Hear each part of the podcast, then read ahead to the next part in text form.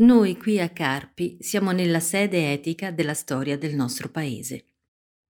I fucilati di Fossoli e di Carpi, i politici e gli ebrei da qui deportati verso le torture e l'annientamento per fame e lavoro di Auschwitz di Mauthausen, di Ravensbrück e di Dachau, sono tutti qui con noi oggi a ricordare.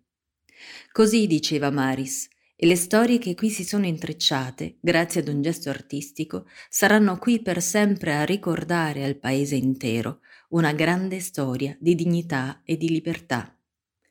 Qui, nel cortile del Castello dei Pio, tra le stele della memoria, accanto al Museo Monumento al deportato politico e razziale dello studio Banfi Belgioioso per Essutti Roger, BBPR, ripensiamo all'ANED, Associazione Nazionale Ex Deportati.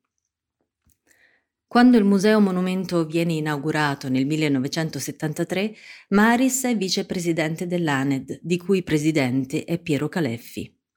Dopo la morte di quest'ultimo, nel 1978, Maris diventa presidente dell'ANED e così presentava all'apertura di un congresso. L'ANED è quella che fu Così nacque e così è. Associazione unitaria, specchio e riflesso della resistenza, memoria e antifascismo militante per la realizzazione della democrazia costituzionale. Per il sopravvissuto Maris, l'ANED è però anche qualcosa di più profondo e nello stesso tempo di più semplice. È quello che noi facciamo, il noi stessi. Vivere è l'ANED la vita dei compagni che non ci sono più è l'ANED.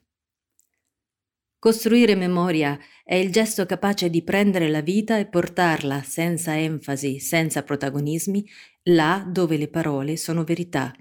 Perché, come diceva Maris, non è verità ciò che è accaduto, ma soltanto ciò che conosciamo.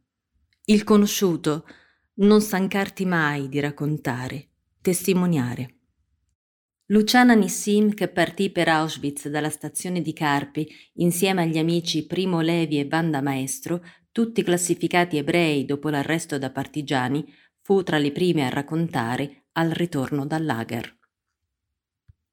La separazione, la classificazione sono dei nazisti. L'intreccio è della vita e della resistenza.